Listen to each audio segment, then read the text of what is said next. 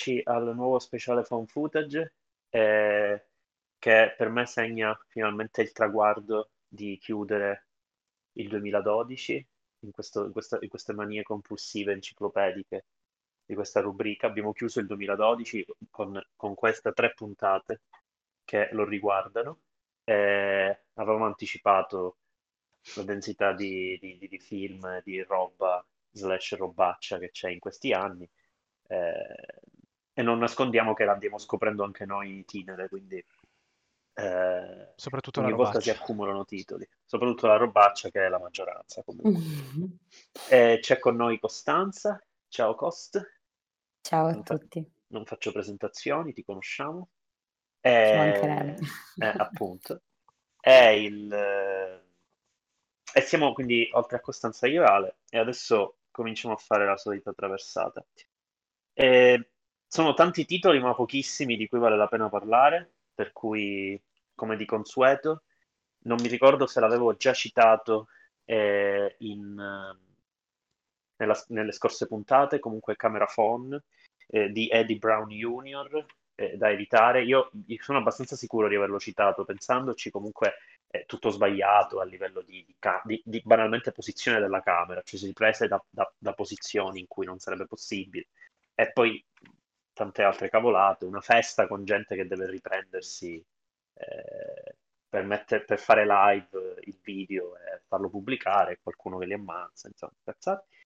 Poi, eh, ok, iniziamo con, con- cioè inizio a citare tre titoli di film che eh, effettivamente non sono del tutto fan footage, però nelle ricerche nel marcio capita anche di beccare roba che viene spacciata per fan footage e non lo è, o lo è proprio male male, quindi manco, manco varrebbe la pena, che è MTV2 di Rob Medasca, che è un film di- che segue dei serial, un- due serial killer, eh, ma lo è in parte anche quello. E All Strippers Must Die, che è, un- che è una sorta di, di- di film underground che ricorda un po' eh, Corona Zombies, Full Moon Pictures e questa roba lì, eh, su un teatro infestato di spogliarelliste, eh, zombie, fantasmi, boh. E Monsters in the Woods di Jay Orton, che sono dei tizi che fanno un found footage, no, un, un film horror orribile nei boschi, si riprendono mentre lo fanno e scoprono che ci sono dei mostri giganteschi che li vogliono mangiare. A un certo punto si abbandona comunque il formato, quindi non lo è decisamente. Poi ehm, alcuni titoli che ha visto anche Ale e che sono veramente la robaccia eh, irritante, Oddio, o irritante o semplicemente molto stupida, tipo A Worry di Flowers and Mercer, segno solo i cognomi, eh, che è, è tutto un uh, dude, Dude, what the fuck, fuck, what the hell, what? eh, è tutto di, di questi che corrono, eh, effettacci Mm. fatti veramente coi piedi, eh, è roba tra due amici che cazzeggiano, presumibilmente non è neanche serio, quindi vabbè. No, infatti nel Poi- finale mi ricordo che aveva un che di parodico, forse. Sì, sì, però, alla però il fatto è che è, è noiosissimo, quindi vabbè. E dura pochissimo, quindi ce ne vuole. Esatto. Poi, poi eh, Frost di Rainer Lindahl, che è una robaccia veramente inaccettabile su eh, creature. eh, teoricamente ci sono due tizi che stanno in una base esplorativa in Antartide e c'è una creatura che li, li aggredisce o comunque non si vede mai, quindi non è neanche ben chiaro, è per quello che può rimanere nella memoria. Insomma, non, non- non saprei neanche ben islandese, collocarla. no? Mi pare. Ah, ok, quindi in realtà non sono in Antartide, quindi Eh, sono vabbè, a nord. Vedi, sì, non è che sia... vedi quanto- Cioè, parlano in islandese, quindi magari erano in Antartide, però loro sono islandesi. No, no, ma comunque io penso in realtà sia in Islanda eh, e comunque poi c'è un finale non found footage e questo basterebbe per farmi arrabbiare. E poi eh, Non Dino- fate arrabbiare Marco. eh, esatto. Quando fate E i poi- film, pensate a Marco. E poi eh, devo citare due film eh, che Ale ha visto pure e che insieme a Tape 407 per me costituiscono la triade mitica del complotto che l'Italia fa nei confronti del found footage.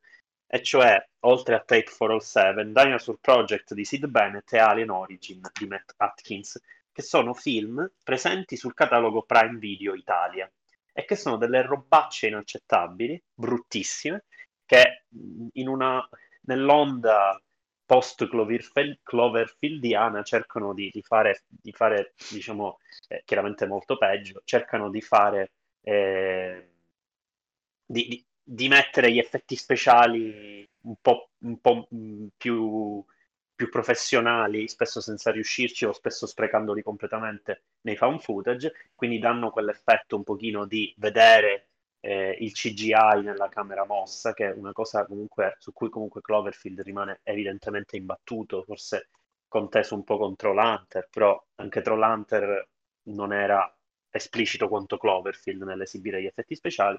Questi film provano a seguire un po' quell'onda e sono veramente raccapriccianti. Dinosaur Project, eh, eh, tra l'altro, veramente fa uno sfoggio svergognato di bassa CGI con Madonna. dinosauri. Eh, eh, eh, beh, eh, per il resto è gente che deve scoprire questi dinosauri in una foresta dell'Africa. Eh, che viene... li scopre nei primi 5 minuti, però vabbè. Sì, esatto, non, non, c'è neanche troppo bisogno di esplorarli, cioè sbucano subito. E, e poi, diciamo, cercano di, di, salvarsi da varie situazioni, filmano tutto e l'unica cosa carina di questo film è quando mettono il, una camera sul collo di un baby dinosauro che, che gli fa scoprire la loro tana, questa cosa simpatica. Okay. Molto, eh, sì, che c'è anche in, c'è una cosa del genere in VHS2, vabbè, non anticipiamo i tempi. E Alien Origin che invece è su gente che deve, che, che, una giornalista che segue un gruppo di militari alla, diciamo per cercare di indagare sulle attività di alcuni indigeni in una foresta eh, di cui non sono sicuro la, della localizzazione, ma forse pure Africa. E, pare, e, sì. e, alla, e, alla, fine, però, in realtà c'è un attacco alieno e quindi le cose strane che succedono è dovute agli alieni, ma questi alieni non si vedono e, per qualche strano motivo. e quando, quando compaiono non, non, vengono inquadrati, non lo so. E quindi questo è quanto. Non so se Ale ha qualcosa da dire su questa roba. Ma, ma guarda, io ti citerei solo gli unici due momenti un po' in, che ho ri- ritenuto eh, vagamente interessanti, che sono quelli più in cui c'è il found footage dentro il found footage, ovvero quando trovano sì. eh, delle, camere, delle SD di una telecamera in cui eh, si vedono accadere delle cose molto confuse, con eh, riprese eh, molto rovinate e poi un sì. altro momento in cui trovano un video diario di un archeologo che eh, fa eh, il ritrovamento all'interno di una grotta di un teschio eh, di un allie- non umano, insomma.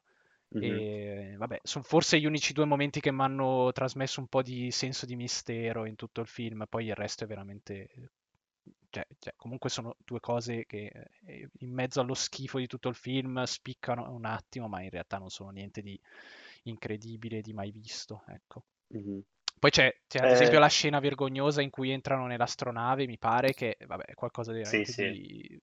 terrificante, Indecente. cioè proprio bruttissimo. Sì, eh, mentre, e questo quindi secondo me è la cospirazione dell'Italia contro il phone footage, cioè boh, si potrebbe trovare per caso nel catalogo Prime roba del genere e quindi gran pubblicità al Dici genere sicuramente. che è una scelta editoriale di Prime. Ma non, non lo so, spero di no. Prime, Prime, non vanta un grosso catalogo in Italia per il phone footage, ci sono veramente pochi, se poi quei pochi sono questi è veramente la fine. È un da, complotto. C'è da dire che è su Prime complotto. c'è anche molta roba dell'Asylum o queste cose ultra trash fatte con due soldi. Tra l'altro, quindi... tra l'altro Alien, per questo, Alien Per questo ho l'abbonamento, raga. è giusto. Ma, ma, infatti Alien Origin viene segnato in una serie di pagine come mockbuster. Quindi che, che ah. la, la, la, diciamo, eh, c'è chi l'ha approcciato come film semplicemente trash. Tra l'altro c'è uno storico eh, film dell'Asylum che era il remake di Cloverfield Monster, che, che era pure fan footage, e eh, che secondo me è anche più di ispirazione ancora rispetto a Cloverfield per questi film. Comunque, eh, gran cose. E adesso gli ultimi titoli eh, meno belli, anche se comunque un po' più valevoli.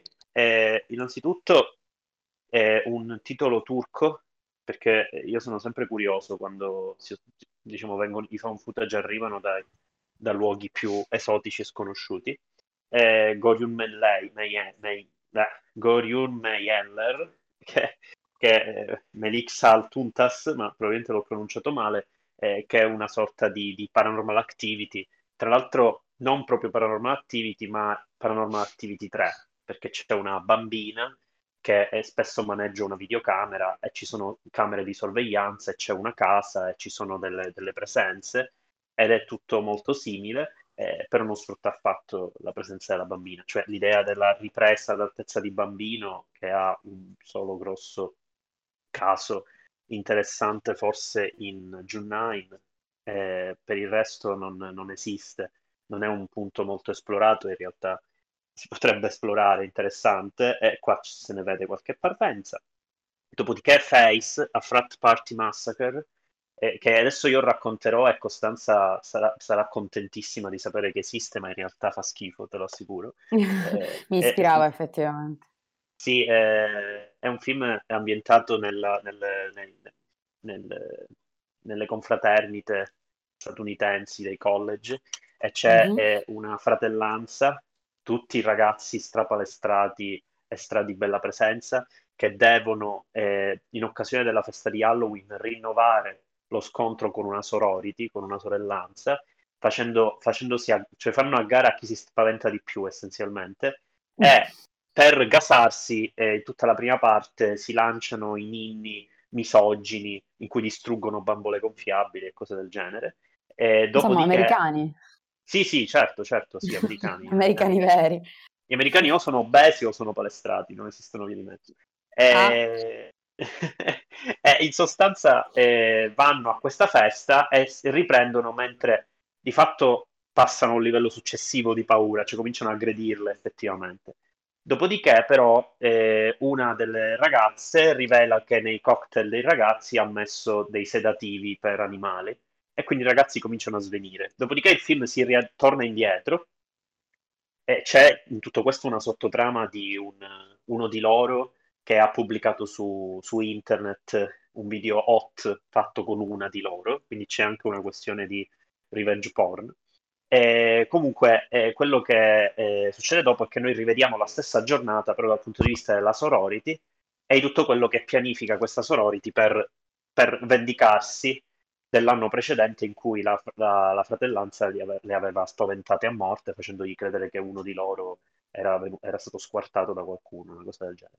E quindi eh, mm. mettono, tra l'altro, eh, decidono di pianificare questa, questa, aggre- questa, aggressione di massa nei confronti dei ragazzi. Eh, tra l'altro, riprendendo tutto con delle camere di sorveglianza e con una camera installata su un cane, anche qui. Eh, non è un cucciolo di dinosauro, però è un cane. E, e, inizia questa festa in cui le ragazze stordiscono i ragazzi, facendogli credere all'inizio di essere loro le vittime, e cominciano a fare scempio dei loro corpi. Eh, non, so, non, so, se raccontarlo, perché effettivamente è la parte più trash, quindi più, più, più interessante.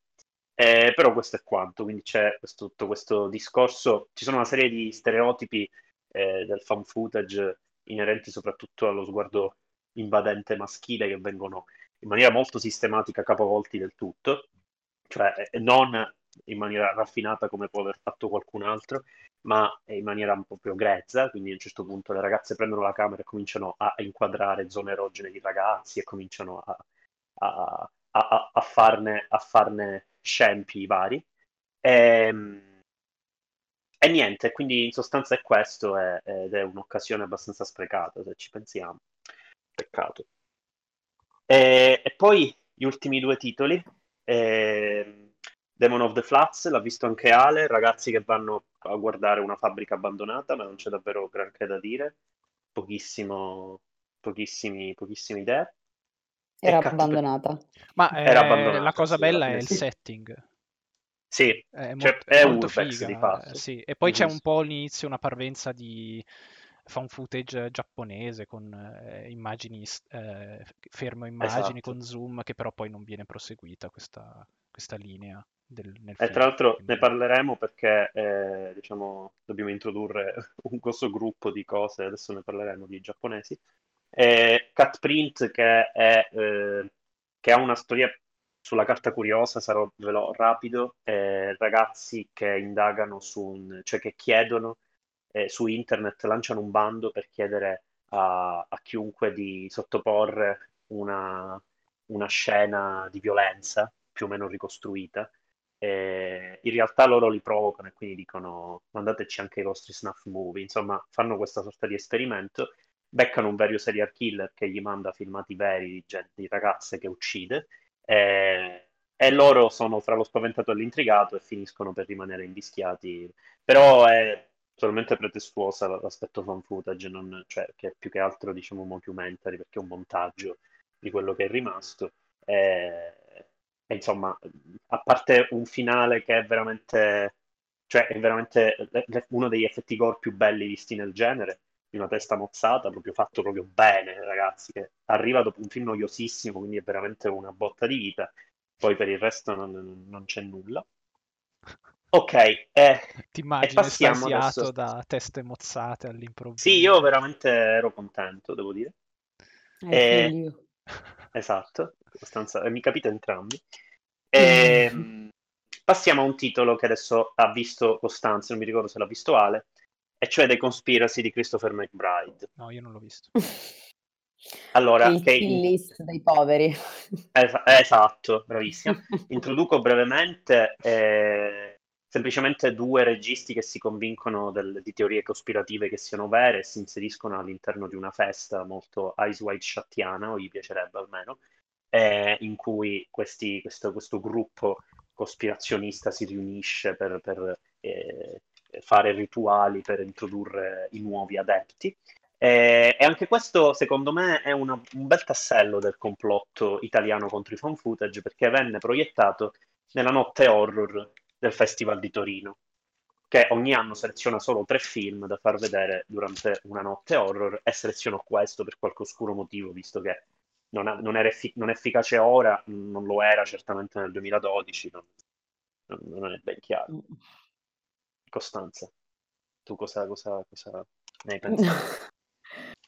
Ma allora, in sé non, non mi sento di dire che non avesse potenzialità anche dall'inizio, perché effettivamente c'è un sacco di materiale, integrano un sacco di media tra, boh, insomma, tutte le robe classiche dei complotti, cospirazioni, sono un sacco di frame tra, eh, insomma, Area 5, no, non so se c'era anche Area 51, però Torri Gemelle, compagnia sì. bella. Poi a un certo punto si sono concentrati tutti su, appunto, prima ho detto il kill list dei poveri perché c'è appunto questa festa, l'Ice White Chat brutta, eh, che non ha un senso, cioè nel senso non, come dire, messa a ca- così di botto. Cioè, fa- continuiamo a sviluppare la trama in un modo assolutamente non, non adeguato.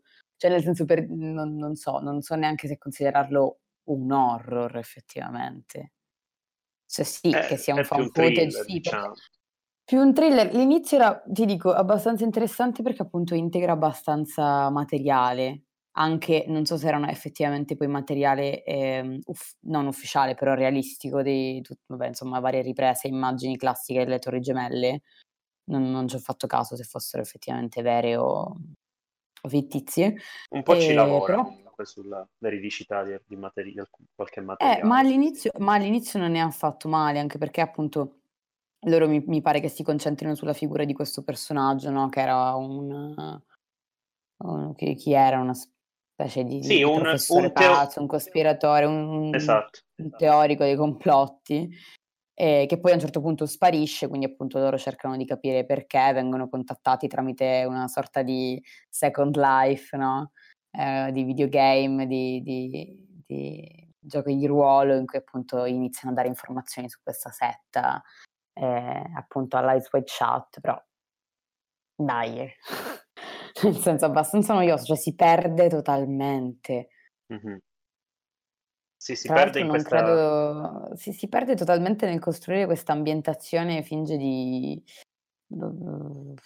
di, di setta pseudo-religiosa, di questi ricconi che condividevano questi segreti, immagino, perché poi a un certo punto, cioè, letteralmente la trama si sgretola, cioè non ha più un senso logico continuare a parlare di, di complotti e piuttosto sono loro che rimangono incastrati in mezzo a questi uomini incappucciati che li rincorrono. Totalmente Sì, perché gratuito. loro si mettono delle camere segrete, vanno vagando in questo luogo, facendo finta di essere dei- dei- degli iniziati.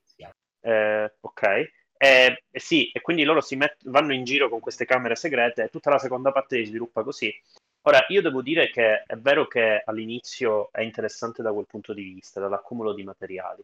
D'altro canto, ehm, ha proprio la patina del, del- del documentario più professionale, eh, in cui eh, necessariamente bisogna cercare anche di, di restituire un po' della verità della vita di queste persone, e quindi tipo li riprendono mentre sono a un bar che parlano di queste cose. C'è tutta una, una- un- un'idea di, di reality all'inizio rispetto alla vita di questi, che uno di loro in particolare è sempre più eh, invischiato in queste teorie e ci rimane proprio ossessionato. E ha questo, questo aspetto negativo la prima parte, secondo me, cioè la patina, non, non è, è molto molto costruito, è cosa per carità non per forza sbagliata. E, d'altro canto è vero, è un po' un recap delle teorie cospirazioniste e il, il found footage ci, ci campa parecchio su cospirazioni e cose del genere. E la seconda parte, secondo me, aveva del potenziale in più per il fatto di essere ambientata in unità di tempo, quindi improvvisamente il film un pochino si era, diventava finalmente, eh, la- la- veniva restituito finalmente una, una ripresa in tempo reale, eh, anche se pure quella è editata perché alterna i punti di vista di entrambi e tra l'altro lo fa molto male perché eh, quando la situazione si scioglie nel modo in cui si scioglie, nasconde di fatto uno dei due punti di vista che avrebbe annullato la sorpresa finale. Quindi anche, diciamo, e adesso non, non- non mi ricordo esattamente se gli viene, se uno di loro viene, viene obbligato di togliersi la camera, però anche se fosse, deve averla ripresa a quel momento e, e non viene mostrato. Quindi c'è anche è da un punto di vista cinematografico totalmente poco etico, è come quando fai finta di fare un giallo e non dai abbastanza indizi perché lo spettatore ci arrivi da solo. C'è questa- questo aspetto qui. Eh, però eh, tutto quello che ha detto Costanza per il resto mi trovo parecchio d'accordo. Cioè, sì, si perde totalmente il senso, mh, perché è come se si fossero scordati di finirlo, cioè di, di- di svilupparlo fino alla fine. A Una certa, ok, sì, loro sono al buio, inseguiti in questo luogo, in questa villa, eh, cos'è una caverna, non- insomma, poi si, si- si- si- si- insomma, eh, eh, però effettivamente mancano un sacco di dettagli, cioè nel senso non... ehm, li lasciano un po' fare. Eh, avrebbero Mhm. potuto fare delle cose interessanti, sarebbe stato inter- interessante anche, che ne so, se loro avessero rubato le, le camere e iniziato a girare loro per conto loro, eh, diciamo, i, eh, i partecipanti al- ai rituali, ecco. Sì, Magari in un esatto. posto omicidio loro, non lo so, però appunto so- so- Ma anche, sono ma anche loro sono sempre attori, eh, diventano registi alla fine, però per il resto vengono sempre ripresi ed è l'aspetto che un po' mi... cioè eh, l'immedesimazione è un aspetto importante nel fan footage, e nella prima parte viene totalmente negata, quando potrebbe venire applicato effettivamente e quando potrebbe venire sfruttato, il film si perde per i motivi che hai detto, quindi alla fine non, non- non se ne cava nulla, in sostanza. Eh, e questo è quanto. Eh, mi, mi ritrovo a, a citare alcuni titoli di questi intermedi di qualità, eh, tra l'altro, eh, secondo me, mediamente interessanti, ten- tendenzialmente fallimentari ma interessanti. Innanzitutto, eh, Sunshine Girl and the, Black, and the Hunt for Black Eye Kid eh, di Nick Hagen, che è, è interessante perché è un entry di una web series di fatto, un canale YouTube che si chiama The Haunting of eh, Sunshine Girl, eh, che è per me l'unico caso accertato di, di found footage teen, però teen preadolescenziale, cioè teen che troveresti su, su Disney Channel, da piccolo brivido quasi. Perché si tratta di, di una ragazzina che addirittura col- con la madre, quindi con un personaggio di madre che è molto da Disney Channel, l'aiuta nelle sue indagini eh, delle urban legend, nel caso del film in questione eh, i Black Eyed Kid, quindi i bambini con gli occhi neri, e eh, insieme ad altri amici di lei, in particolare eh, un amico, eh, eh, tra loro chiaramente scorre buon sangue e sembrerebbe eh, esserci anche del feeling, però sono preadolescenti e quindi sono imbranati e quindi no, non ce la fanno. Esattamente Disney Channel. E tutto questo aspetto della trama, eh, che per quanto scontato trovarlo in un fan footage, ripreso con una certa coerenza, tutto sommato, è interessante. Poi è vero che si perde il fatto che c'è un filtro che è dato dall'intero, eh, eh, diciamo, eh, autore della web series e del film in questione, che è questo Nick Hagen, che è un Kenny Ortega del, del found footage alla Disney Channel, eh, che effettivamente eh, dà probabilmente forma a tutto quanto, quando il found footage di forma poi tutto sommato non dovrebbe averne troppo troppo bisogno. Comunque il risultato è che l'aspetto orrorifico è veramente ridicolo e, e l'aspetto invece più di genere è interessante. Ed è un entry, un film di lunghezza, diciamo, feature length, di una serie che in realtà ha episodi di, di lunghezze eh, molto varie. E poi c'è un altro, un altro film che viene eh, adesso mh, poi magari lo, lo, scriviamo in descrizione comunque, quindi si potrà trovare dall'Europa orientale, che è Slow, è Evil di Peter Bebiak, che non è affatto male in effetti, eh, con dei, dei, ragazzi che indagando vengono a interagire con un, con, un, con un uomo misterioso e una casa in cui si c'erano dei segreti nello scantinato e tutto sommato poi si rovina nella parte finale, però tutto sommato regge bene. E, Hate Crime di James Cullen Bressac, che è un film che eh, chi lo vede si ritrova a fondamentalmente accusarlo di, di, di, di, pornografia e di torture porn, come se l'avesse inventato lui. Vabbè, cioè quello che leggo online è effettivamente questo. Si tratta di, un, una famiglia, di un gruppo di naziskin che si riprendono mentre eh, catturano e eh, torturano una famiglia di ebrei oggi, quindi nel contemporaneo tra l'altro con, una, con, la pretesa di fare anche sensibilizzazione su, sul problema dell'antisemitismo odierno, che vabbè, è quello diciamo, per la qualità del film mi sembra un po' eccessivo, eh, però eh, il fatto è che non solo è in tempo reale, è, diciamo, non, non, non, disdegna anche rappresentazioni piuttosto estreme di stupri e cose varie, però eh, diciamo non regge proprio per il, per, statuto diciamo, registico inesistente, non, non, ci sono idee brillanti se non l'idea dei piani sequenza molto lunghi eh, dell'unità di, di tempo, eh, gli attori sono delle pippe, quindi in sostanza non regge, però è un peccato perché tutto sommato non era male l'idea. È, è Big Fat County, e chiudo con i film che ho visto solo io, che eh, diciamo concretizza un po' di quello che è parliamo quando parliamo di, di presenza della camera diegetica come forma di esorcismo dei, dei rapporti più o meno difficili fra i, i, protagonisti, cioè si respira un po' un'atmosfera alla skew in Bigfoot County all'inizio, non tanto per la brillantezza del concept, perché qua stanno cercando un Bigfoot, quindi non è affatto brillante, è molto stupido, però eh, il, il, la, la, la, la, tripletta di protagonisti è simile con il protagonista, il fratello della protagonista e la ragazza del fratello del protagonista. E si capisce che ci sono delle tensioni sotterranee che non vengono mai esibite, che vengono concretizzate dalla, dalla presenza eh, quasi del tutto invisibile comunque del Bigfoot e, e, esplodono in un colpo di scena che, in cui c'è un momento in cui veramente ci si fa qualche domanda su quello che è stato il rapporto fra i tre protagonisti. Quindi, diciamo, per quanto il film sia discretamente fallimentare, per nulla intrattenente, eccetera, eccetera, ha questo aspetto interessante che tutto quello che abbiamo detto di Skew o, o anche di Exhibit o anche di altri film in forma totalmente depotenziata. Eh, con Ale abbiamo visto eh, Survival Evidence di Avishai Wemberger, che eh, in realtà, eh, l'ho appena detto per Sunshine Girl, anche questo è un phone footage con teenager, però non, non ha tutti i crismi del, della, della, della, diciamo, tra virgolette, eh, commedia leggera preadolescenziale come potrebbe averlo Sunshine Girl, è, eh, diciamo, un horror underground a tutti gli effetti, con questi ragazzini che si chiudono in un liceo per difendersi da un'orda di zombie, dall'apocalisse zombie e lo fanno cercando di eh, far passare il tempo usando questa camera, parlandole come in un confessionale, no? E, E diciamo se, se ne apprezza per quanto mi riguarda l'intraprendenza. Ale però l'ha visto da meno tempo.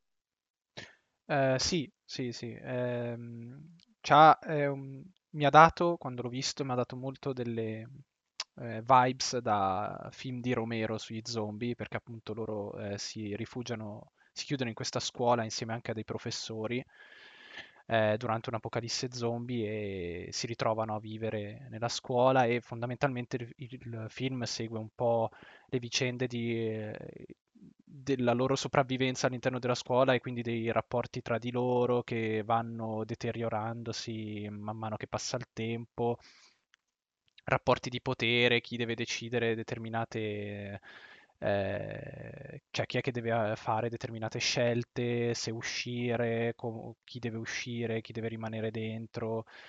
Eh, insomma, tutta una serie di dinamiche da, da film, eh, diciamo d'assedio, ma senza avere di fatto un assedio effettivo, cioè diciamo di sopravvivenza all'interno di, eh, di uno spazio ristretto e quindi ritrovarsi a dover rapportarsi in maniera più stretta con altre persone.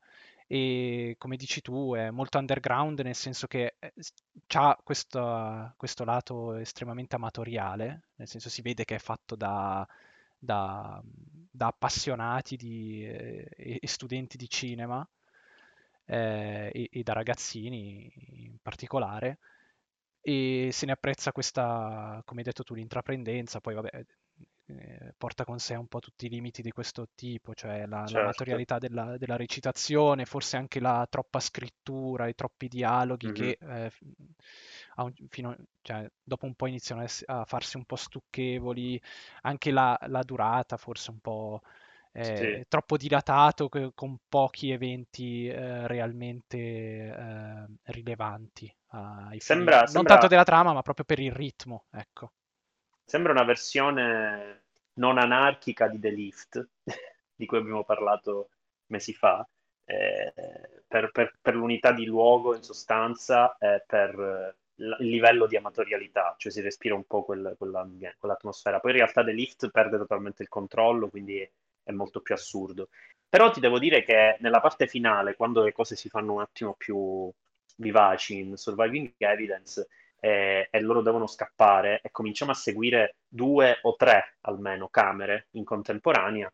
E una delle camere si, si rompe l'audio e io ricordo che diciamo delle situazioni riprese senza l'audio eh, in cui noi ci ritroviamo a, a, diciamo, immaginare tutti i suoni. Eh, eh, insomma, il lavoro sull'audio alla fine, sulle immagini mute, eh, mi, mi, è rimasto, cioè io me lo ricordo, me lo ricordo molto sì, bene. Sì, sì, eh, ma anche, anche, anche, il lavoro sull'illuminazione, nel senso c'è, mh, si vede che eh, avevano ben presente gli elementi fondamentali di, del genere, cioè che rendono mm-hmm. questo genere, eh, eh, diciamo, almeno per gli appassionati, anche eh, particolare, diciamo, quello che è, insomma. Sì. E, ehm, sì, sì, ma infatti appunto, secondo me le criticità di questo film sono forse la limitatezza dei mezzi e cioè, intese proprio eh, eh, in, in, senso drammaturgico, nel senso più a livello mm-hmm. di scrittura e di recitazione, perché poi in realtà come padronanza eh, tecnica, in, nel senso funziona, funziona molto bene, cioè nel senso la questione del suono è molto eh, figlia del del, di, di, Blair Witch Project, perché anche lì c'era certo. questo scollamento audio tra quello che si vede e come lo si sente, ma, eh, ma o anche di eh, Il cameraman e l'assassino, che anche lì ci sono mm-hmm. momenti in cui il suono non corrisponde a quello che vediamo e è ripreso da un'altra parte. In qua proprio ci sono scene mute che si alternano ad altre e si crea un, un montaggio... Eh, alternato tra due momenti per creare, ecco, mm-hmm. appunto per creare tensione. E in queste cose funziona molto bene, ma anche nella violenza, cioè ci sono momenti in cui loro si uccidono e, e sono anche forti. È più, è più appunto sì. una questione, secondo me, di overwriting, non saprei come definirlo. Uh-huh. Probabilmente. E tra l'altro regge, regge, bene l'aspetto corale, cioè la sensazione proprio che questa, sia, che questa camera sia uno strumento collettivo comune, che passi sì. di mano in mano, E, e, questa cosa è pure interessante, non è sempre... cioè è ancora più difficile. Io poco fa parlavo di, di immedesimazione nel fan footage, qui ci immedesimiamo con una, con una collettività e non ne ricordo tanti esempi, cioè spesso è molto individualista il personaggio del fan footage, un personaggio con delle volontà molto forti, quasi scontrano loro, però questa fluidità del, della, de, della, presenza della camera nella Edge si è, è, come dire, funziona in una maniera che in senso buono è anche un'anomalia, secondo me. Cioè non mi, non mi vengono in mente casi altrettanto efficaci, perché poi magari di, di, casi di camere che passano di mano in mano ci sono, però diciamo hanno scopi diversi. Poco fa parlavo di The Lift, a un certo punto la camera passa di mano in mano in The Lift, però siamo, siamo totalmente fuori controllo lì, mentre qui la sensazione invece è che proprio sia uno strumento per razionalizzare, eh, per, per, per, per, incorniciare, per, eh, per bloccare e prendere coscienza di una situazione irrazionale, appunto. Ok, e a questo punto eh, ricoinvolgiamo Costanza per Grave Encounters 2 eh, di John mm-hmm. Polikin. Eh, quindi il, i Vicious Brothers abbandonano momentaneamente, cioè hanno abbandonato eh, il progetto di fatto, il sequel viene fatto da un altro regista, eh, non escludo che loro fa- ne facciano parte, sicuramente sono stati concessi quei diritti che hanno permesso al film di basarsi sul film precedente, però in maniera un po' più metacinematografica, perché eh, dei protagonisti indagano sul, sul primo film, vanno nello stesso luogo e succedono delle cose. Eh, Costanza, però ti lascio la parola. Dici, dici, dici un po' di... Lo sai qual è il problema? È che succedono mm. le stesse cose del uh-huh. primo. Ok. molto, infatti, è tipo, l'ho già visto. Comunque, mh, mm, molto bella alla fine, molto metacinema, molto... Finisci questo, cioè che poi a un certo punto è come se fossero, cioè i fantasmi, i fantasmi, esseri di questa struttura che viene appunto visitata dalla troupe, ehm, vogliono effettivamente che il film venga finito, cioè il primo film venga finito, quindi effettivamente forse c'è stato più di un lavoro di acquisizione, di ispirazione, cioè acquisizione di diritti di ispirazione alla trama del primo, cioè come se eh, la struttura stessa, questo manicomio, questo ospedale di cui parlano, di cui tra l'altro non viene detto mai il nome, c'è sempre il beep, la censura, eh, che vuole dare un, una parvenza di realismo forse, ma insomma Ehm, è molto, cioè, è molto carino, no, molto carino, oddio, però sì, ci sono, sono addirittura i fantasmi che vogliono che il film venga finito.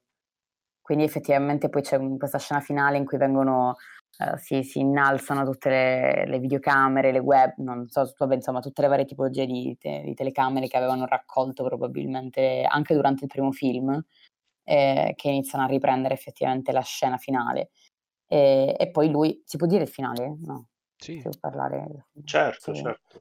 Cioè, effettivamente poi la cosa che fa più ridere è che lui, soddisfattissimo di aver finito finalmente questo film, incoraggiato e appunto mandato da, dai fantasmi, riesce finalmente poi a produrlo e a... Eh, sì, cioè trova il produttore che aveva già, si era già occupato fintamente, vabbè, del primo, e, ed effettivamente lo produce, cioè fa molto ridere questa cosa. Lui ha, pur di finire questo film, tra l'altro ha fatto ammazzare, ha sacrificato tutti i suoi amici, perché è entrato un pochino poi nel giochino della, insomma, de, de, dell'ospedale infestato e è stato molto carino. Cioè, forse è, è un bel di cioè, nel senso si è legato molto bene al primo film. È un sequel che si lega molto bene. Inizialmente ho detto, oddio, magari ehm, che ne so, ripetono semplicemente le stesse tipologie di omicidi, i luoghi erano quelli, c'è un po' la vasca da bagno iconica, la finestra, uh-huh. che appunto nel primo film sono le scene un pochino più, da quel che ricordo sono un pochino quelle più, uh, le prime, quelle un pochino più, tra virgolette, spaventose, sì. ed effettivamente prima ripercorrono effettivamente tutto il percorso fatto dalla troupe del primo film e poi a un certo punto iniziano, interagiscono anche con uno del primo film, no? Cioè l'unico superstite che era rimasto là dentro sì, a cercare una via sì. di fuga. Esatto. Ed effettivamente è l'unica via di fuga. Ah, esatto. Eh, eh, il, diciamo il ehm, Grave Encounters è responsabile del, della, della, fama dei fan footage ambientati nei, negli Haunted Asylum. Ce ne sono infiniti mm-hmm. nel mondo, ne hanno fatti 6.000 anche prima di Grave Encounters, anche molto prima, eh, anche in periodi eh, contemporanei a Blair Witch Project. La realtà è che Grave Encounters eh, per una discreta abilità con gli effetti speciali, anche basici, però comunque e anche molto scontati, a partire dalla bambina con la faccia che si allarga, però comunque Mhm. efficaci a modo loro, è, è riuscito a diventare nel bene o nel male iconico. Eh, ed è quel tipo di fan footage che arriva nelle sale, è arrivato anche il secondo in Italia, è, mh, anche se me- con meno, con meno Beh, molto del primo. commerciale comunque. eh. Esatto. Anche lui è un attore Certo. famoso, mi pare, cioè Mhm. abbastanza conosciuto come cast. Sì, per cui si può classificare certamente fra i fan footage non underground di fatto. E utilizza una serie di pezzi eh, che in realtà vengono da altrove, ma, ma in qualche modo li consacra il primo Grave Encounters a partire dal- dall'idea del, del- del film Labirinto, per cui a un certo punto i personaggi, per quanto le camere dovrebbero assolutamente eh, rendere conto dello statuto di realtà di quello che osserviamo, in realtà la fisica va a farsi avvenire, quindi loro si perdono e non riescono più affatto a orientarsi. Eh, nel secondo questa cosa torna. Nel secondo torna, torna una stratificazione che secondo me si fa ancora più evidente. Il primo film faceva molto il verso, ne abbiamo già parlato eh, quando abbiamo parlato del primo, al, al genere dei- dei- delle serie finto documentaristiche televisive americane, eh, Most Haunted, Ghost Hunters e tutta questa roba qua. E proprio nel modo in cui i personaggi si presentavano all'inizio, eh, c'erano queste- questi momenti in cui come intercalare mettevano eh, il quartetto che si esibiva in delle pose abbastanza imbarazzanti, sono esattamente quelle di queste serie TV. E, il, eh, e quindi si faceva un po' il verso a quello e quel formato poi veniva demolito completamente. In qualche modo il primo film ti diceva se le cose andassero fuori controllo come ti fanno credere in quelle serie TV, andrebbe così e non.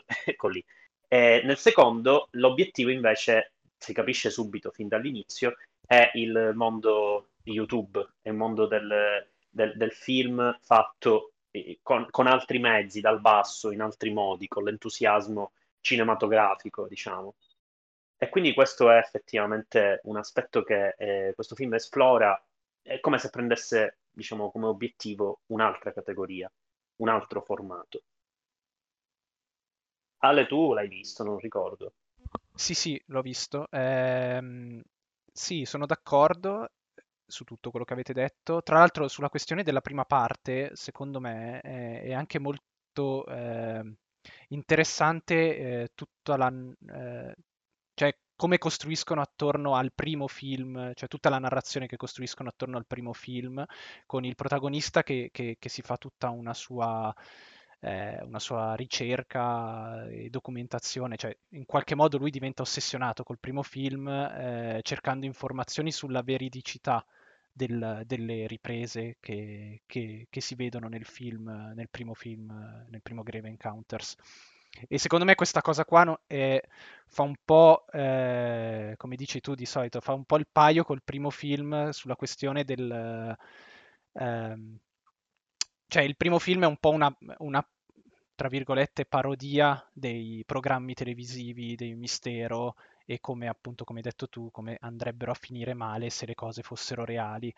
E nel, nel secondo, secondo me, fa un, eh, fa un po' questo giochino del eh, ecco cosa accadrebbe se una persona, eh, un appassionato di found footage si mettesse effettivamente a eh, ricercare la veridicità di un found footage e scoprisse che effettivamente è vero quello che è successo nel found footage che lui ha visto.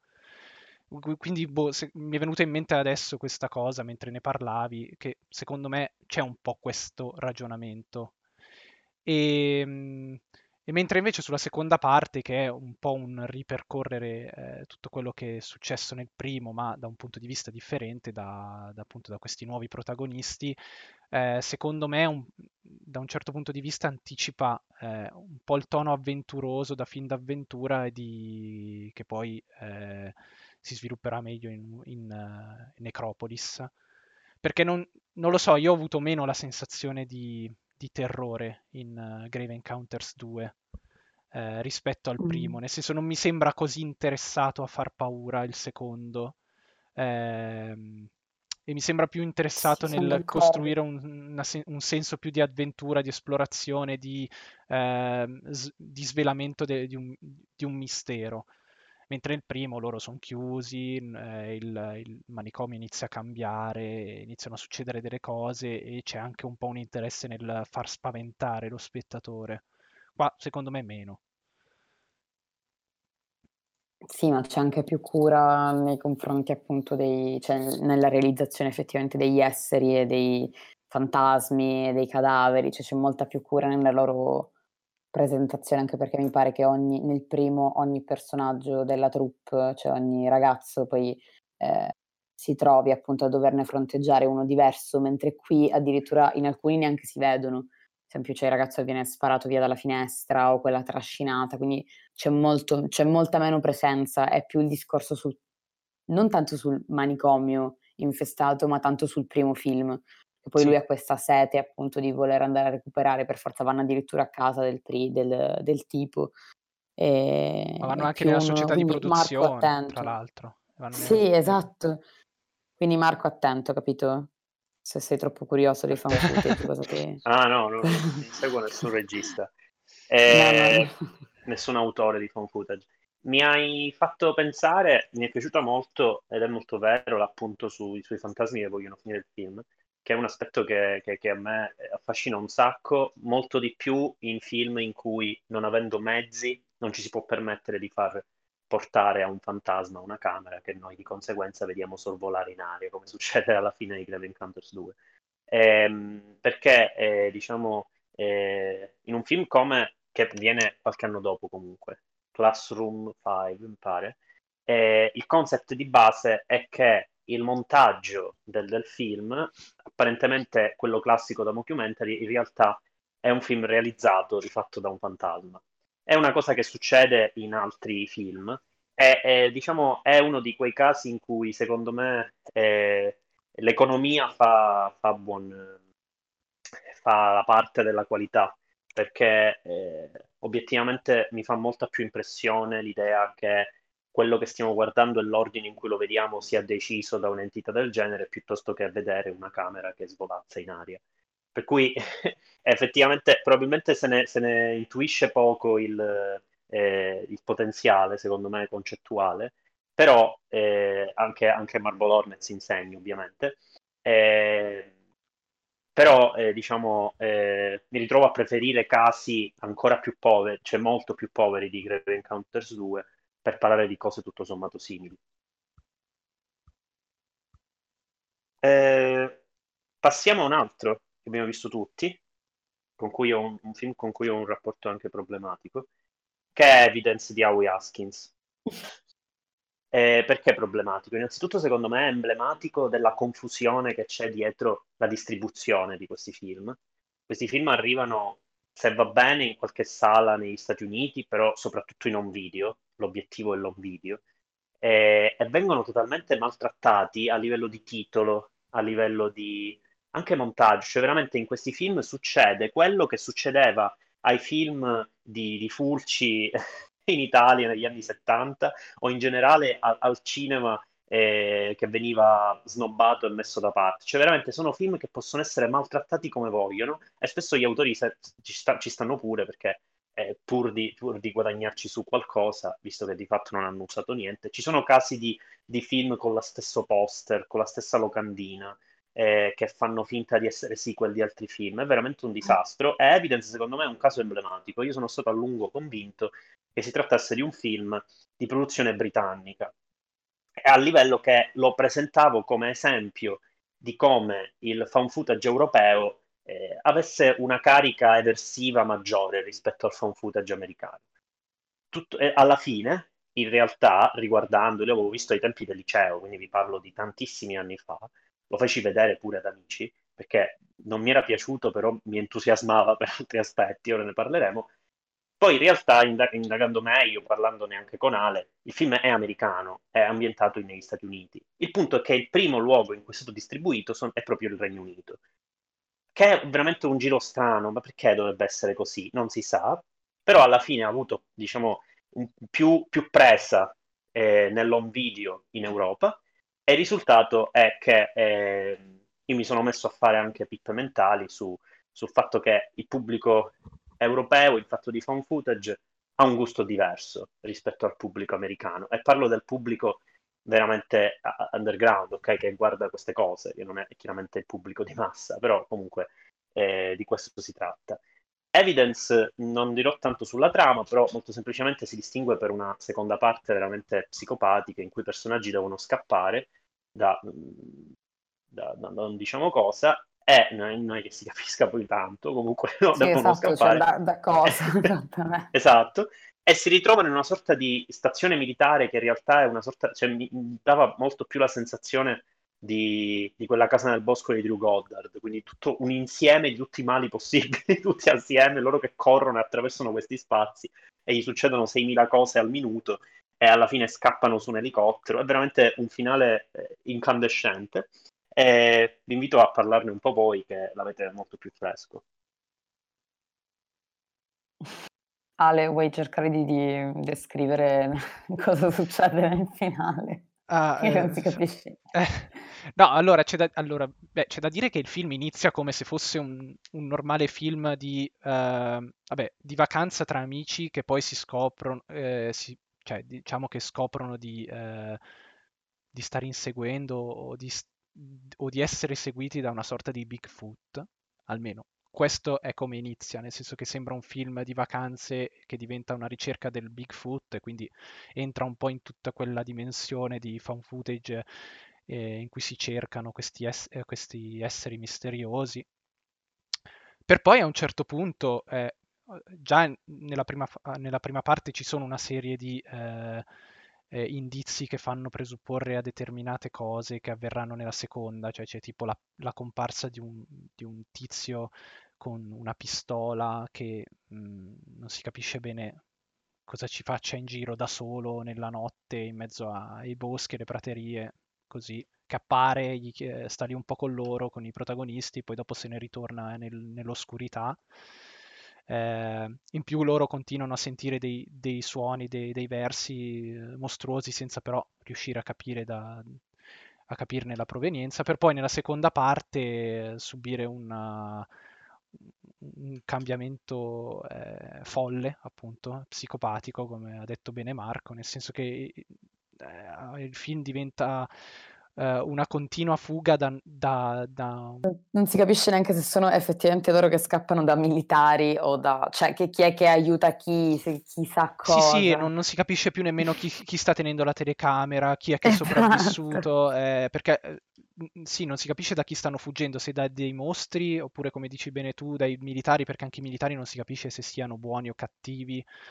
Eh, poi mm, non, non, si capisce nemmeno dove si trovano, eh, perché cioè, loro eh, sembrano andare in un posto con, normalissimo per poi scoprire che si ritrovano all'interno di una specie di, di base militare. Un hangar praticamente sì, gigante. Sì. Mm, però appunto nella, nella, prima parte ci sono una serie di indizi che, che uno non ci fa tanto caso eh, e poi dopo vedendo la seconda parte un pochino si ricostruiscono certe cose anche se di fatto cosa è successo non, non è chiaro perché non si capisce se questa cosa del questo parco militare in cui ci sono questi mostri eh, sia, cioè, se questa apocalisse avvenga solo lì oppure sia endemica, cioè si, si, a, a, verso la fine si diffonda in tutto, in tutto il mondo. Cioè un po' c'è questa, questa sensazione di apocalisse zombie, zo- io dico zombie ma più che altro perché non si capisce bene se i mostri siano mm. eh, umani o... Sicuramente o... zombie veloci. Esatto, molto veloci, sì. E forse la perplessità più grande rispetto a questo film è il perché una persona dovrebbe continuare a tenere in mano una telecamera mentre sta succedendo il delirio.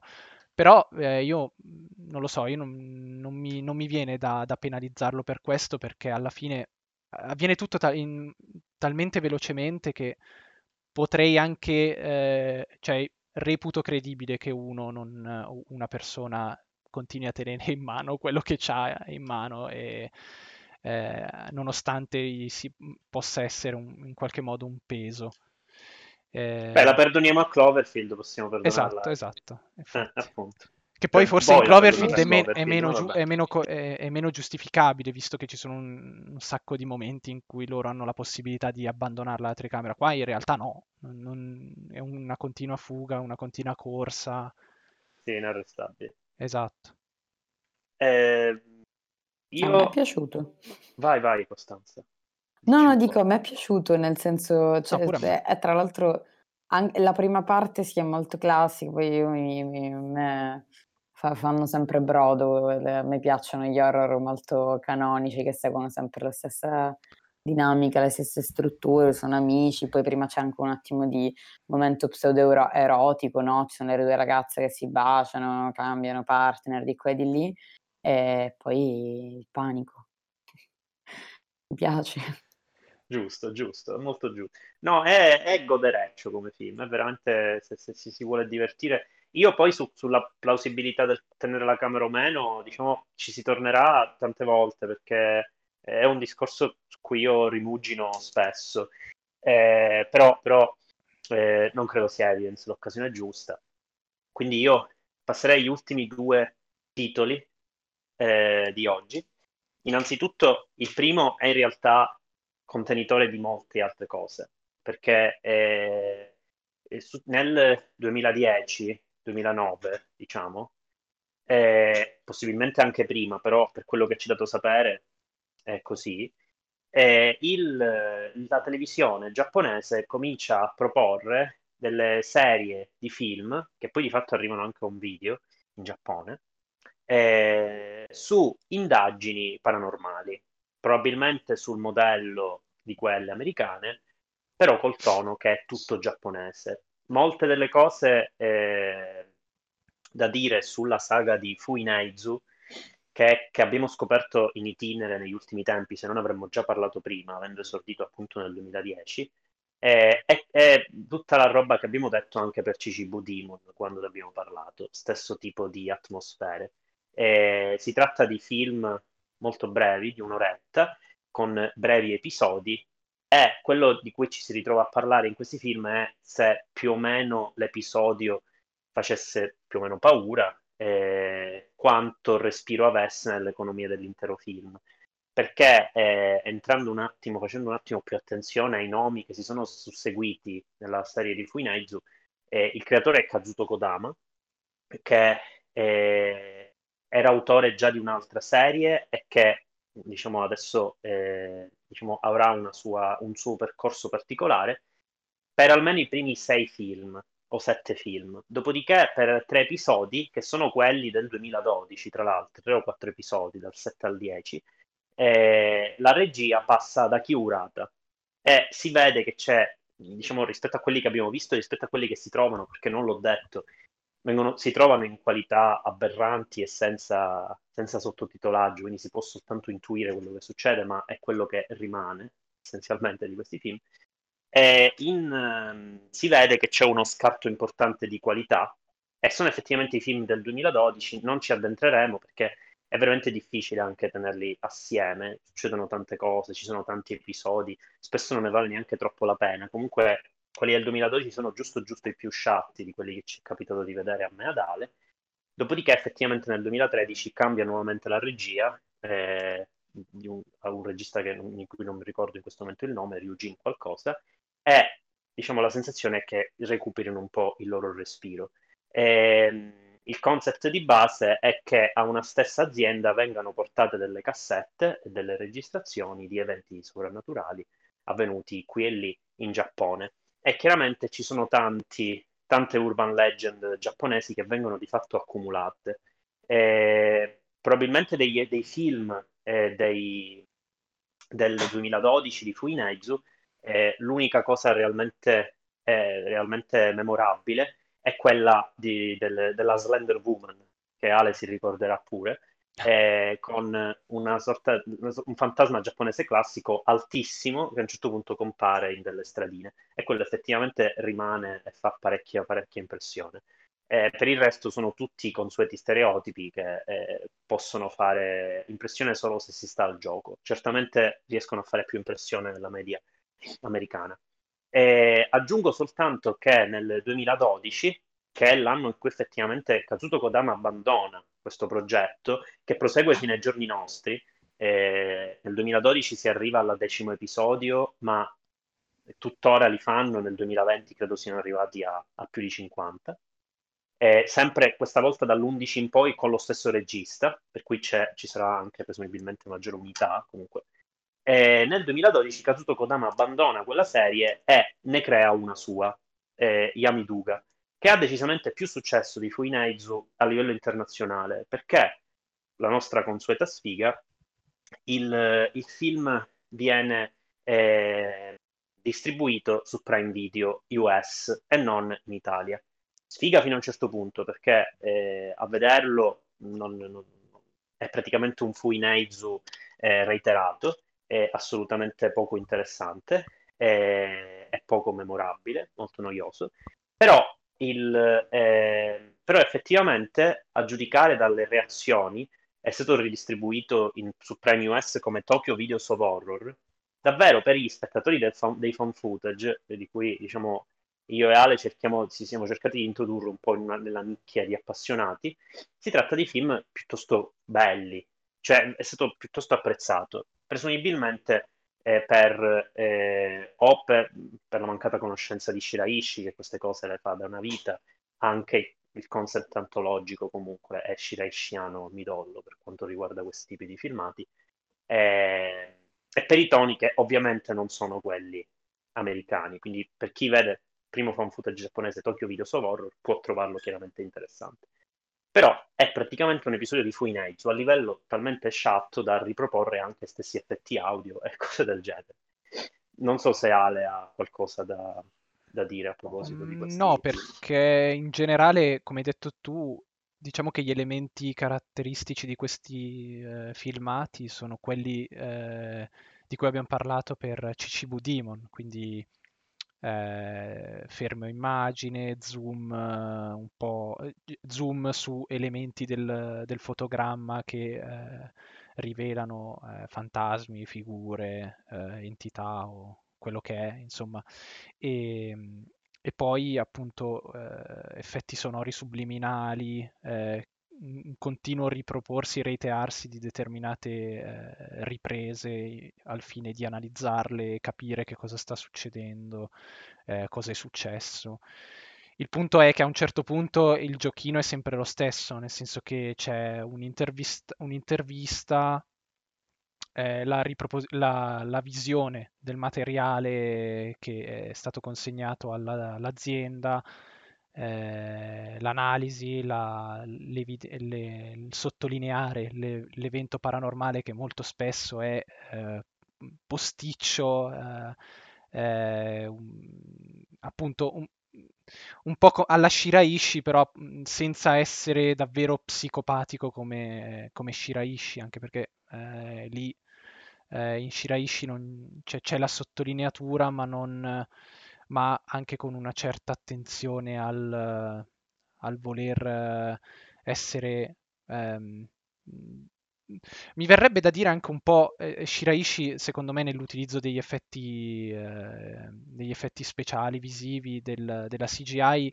secondo me somiglia molto, in, ora vorrò fare il paragone azzardato, ma secondo me un po' eh, questa cosa almeno io ce la vedo, a, a come utilizza gli effetti eh, speciali Lynch, nel senso che sono posticci, ma un tipo di posticcio che che crea un, tutta una sua atmosfera, tutto un, un, suo, un suo mondo.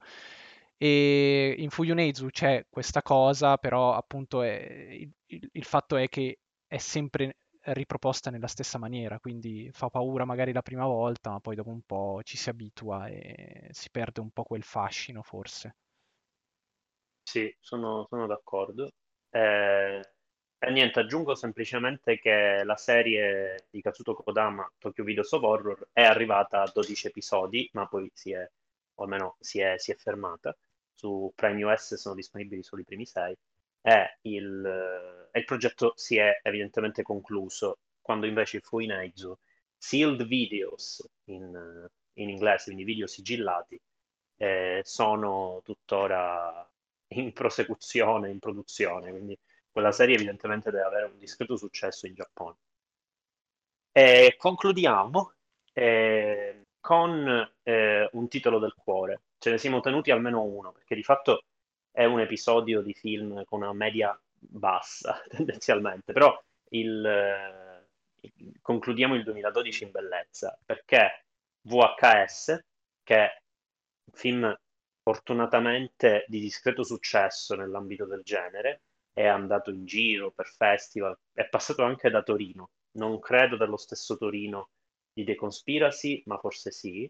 Comunque è un titolo eh, eh, piuttosto, piuttosto, divertente, piuttosto importante, eh, su cui eh, stiamo ragionando in tanti termini, anche con costanza, rispetto al, ai nomi che sono dietro questo, questo film.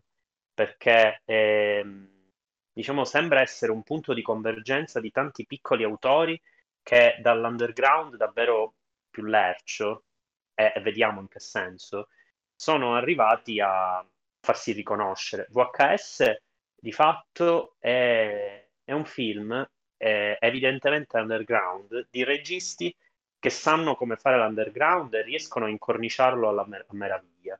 Eh, tutto il, il, segmento di cornice, specialmente l'incipit di titoli di testa di VHS, è veramente lercio, cioè sembra di guardare un po' Trash Jumpers di Corinne, con questi che distruggono i televisori e le case. E quindi davvero si respira un'atmosfera che neanche minimamente vicina per dire a un conspiracy o a qualsiasi altro fan footage diciamo che, che, che, abbia un atteggiamento un pochino più mainstream dopodiché VHS si, si eh, districa in cinque episodi di qualità tutta discretamente buona tutto sommato vantando nomi di registi piuttosto importanti. L'episodio di Cornice è di Adam Wingard, che ora sappiamo essere addirittura regista di eh, Godzilla vs. Kong, ma che il fan footage l'ha sempre accarezzato, così come ha accarezzato anche altri, altri generi, altri punti di vista. Lui ha realizzato il seppur brutto remake di Blair Witch Project. Eh, Ty West, che è l'autore di The Sacrament, che aveva fatto The House of the Devil, che ehm, qui eh, credo sia il regista del, del primo episodio, eh, che è quello più di successo, ditemi se sbaglio, è quello della, della ragazza, e da cui poi hanno fatto pure lo spin-off.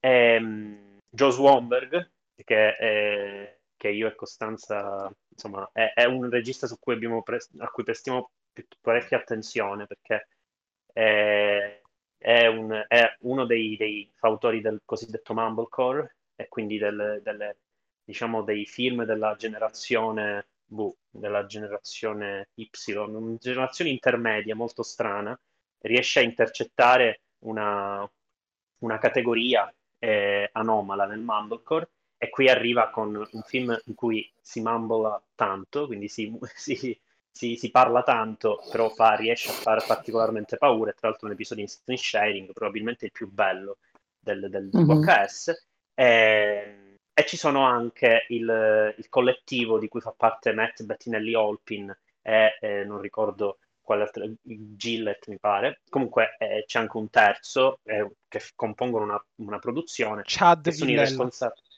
Grazie che sono responsabili di, eh, di, quella ciofecata di cui parleremo in futuro, che è The Devil's Due, eh, che è il seme del male o il segno del male in italiano. Perché so cos'è? Eh, perché, perché, è arrivato al cinema in Italia pure, è stato ah. distribuito. E, e, poi anche di Ready or Not, che diciamo è un po' più fortunato come esito, un pochino. E comunque... Un po', un sacco. Eh, va bene, ok Altra fede. zitta. sì, è proprio cocca shit, è cocca shit. Ci vediamo, ci vediamo nella mia puntata. Esatto. Per cui, per cui è, è, veramente un insieme di autori interessantissimi. Eh, lo, saranno, lo sarà anche VHS2, di cui parleremo a tempo debito.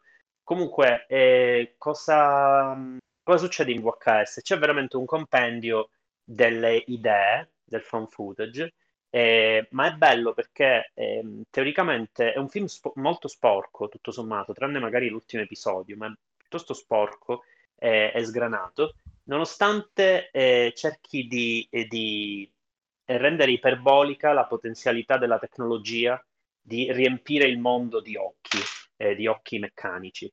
Il, ehm, il primo episodio è tutto da un occhio, eh, da una camera installata in degli occhiali, il quarto è uno screen sharing e il, il terzo, il mostro, è un glitch vivente, di fatto. E, e, insomma, eh, si tratta, il, il, vabbè, il secondo è già più normale, però narrativamente assolutamente no, per cui si tratta eh, di, di, un'esplorazione del, del digitale è fatta in una maniera molto puntuale, è stradivertente, veramente divertente, è a volte anche strapaurosa, è con tutti i crismi possibili, case infestate, è, come si chiama? È, boschi, a, hotel. Alieni, boschi, eh, alberghi. Anche tutto il secondo episodio è praticamente tutto quello che io e Ale sogniamo dai fan footage, cioè parlare di, di, di, di persone che, che, a livello di skew e di exhibit A si tratta di eventi che non sono sovrannaturali, ma che sono altamente strani e la cui stranezza è fondata sulla presenza della camera nella The Edges. Per cui, è un eh... po' I Blame mm. Society, mm. il secondo è molto I Blame Society. Ah, esatto, esatto, sì, infatti. E, e, quindi, e quindi sì, c'è praticamente di tutto in questi film. Si può giusto uh, accusare eh, il, il, fatto che, del, della, eh, che non, chiaramente essendo un film episodi non tutto può essere allo stesso livello, non tutto può essere uniforme, però a un certo punto chi se ne frega. Cioè il, il risultato è che se ne sono stati fatti due sequel e che eh, il, l'idea del dell'horror un po' più indipendente in formato antologico ha assunto una, una, sua, una sua nuova linfa, tanto che sono abbastanza sicuro che siano o paralleli o successivi o immediatamente precedenti, ma comunque appartengono a quell'ondata, gli ABCs of Horror eh, e anche altri esperimenti. Dite voi un pochino. Vai Costanza, vai pure. No, io non me la sento tanto di commentare perché mi ha veramente traumatizzato ed ero troppo contenta di aver trovato qualcosa che mi traumatizzasse così. Non stavo così da Deden, sempre colpa di Marco, però grazie, grazie. tutti belli, tutti belli, c'è, c'è tutto, tutto bello, non so non so che dire, però devo dire che il mio mh, studio parallelo appunto di Mumblecore e di un po' di, di, di cinema più amatoriale mi, sta, mi ha aiutato secondo me ad apprezzarlo un po' di più. Cioè, nel senso, senza tutte queste indicazioni, forse avrei, non avrei apprezzato determinati aspetti, perché effettivamente sì, è molto godibile, tende anche a far spaventare, anche perché fondamentalmente esplora anche vari tipi di paura, cioè nel senso c'è la casa semi-infestata, c'è il... Um, ha un nome tecnico effettivamente l'horror che tramite social network, tramite videochiamata. È lo screen sharing, lo chiamiamo noi, screen live, esatto, sì. sono varie discipline. Esatto, che comunque, cioè per ora ne fanno veramente tantissimi, ma questo è proprio molto pulito, molto lineare. Poi durano relativamente anche poco i, i vari episodi, quindi è come se fossero veramente dei, eh, de, dei corti che vanno, però sono son tutti belli pieni, molto costruiti, eh, cioè ricchi a livello di trama, nel senso non sembra neanche durino così poco, cioè il film ha una sua durata effettivamente in toto. E l'unica cosa, la cornice è quella che ricordo di meno, che effettivamente c'è una storia di cornice, non so se l'avevate detto, che appunto teoricamente dovrebbe sì, accompagnare sì, tutti gli episodi. È di Wingard, sì, sì. Esatto. Mm-hmm. E quella è quella, diciamo, meno, boh, meno, come dire, meno... Boh, è di cornice, cioè, no, inerente. Sì. Sì, Io una, una delle paure, secondo me, più evidenti del film, visto che comunque il, il teen viene sfiorato praticamente sempre, praticamente tutti i film hanno protagonisti degli adolescenti. Sì, e, è la paura sessuale essenzialmente, è una cosa oh. straricorrente nel film. E, e, quindi della sessualità e dei rapporti in generale. Nel secondo dei rapporti anche da tanti punti di vista, però nel primo, nel terzo e nel quarto, eh, nel quarto ci sono delle, de, de, degli orrori sessuofobi eh, eh, piuttosto, piuttosto, piuttosto, cupi, eh, questo rapporto a distanza e tutto quello che succede in quell'episodio Eh, sì, delirante anche lì. Tota- sì. Era un po' evidence quell'episodio. Eh, esatto, sì, sì. Cioè ci sono i fantasmi, sì, ci sono gli alieni, eh, c'è, c'è, tipo una specie di parassita sottocutaneo, c'è t- tutto lì, esatto. però funziona davvero bene, molto bello. Funziona molto bene, sì, sì. Eh, Ale? Eh, sì, ah, tra l'altro hai citato bene Evidence, eh, Costanza, che a me in realtà più che il quarto me l'ha ricordato l'ultimo, eh, quello della, della, festa di Halloween, più per la, il, il, suo essere estremamente ritmato e frenetico e, e, senza dare minimamente il tempo di capire eh, quello che sta succedendo e, e che mi sembra anche un po' il è un po' il, l'andazzo di tutti i VHS, nel senso l'ultimo corto è sempre quello un po' più folle, più, più pazzo e più, più, frenetico, anche nel 2 e mi pare anche nel terzo.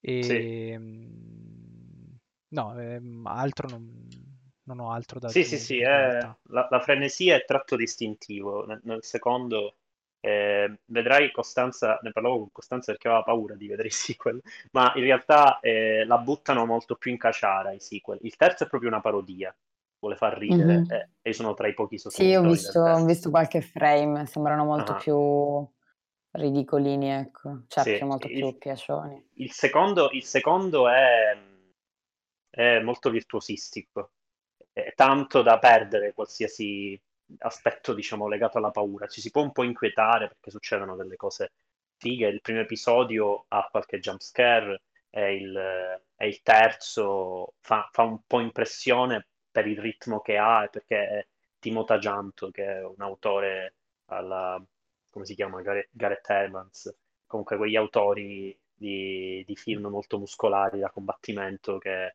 eh, di cui abbiamo parlato qui in sede di John Wick e anche di altre cose. Beh, c'è anche eh, Gareth Evans nel secondo. Eh, nel secondo ci sono entrambi, quindi esatto. comunque è, è, bello perché i VHS veramente riescono sempre a mettere assieme dei nomi che poi hanno un loro peso, mm. è, è veramente interessante.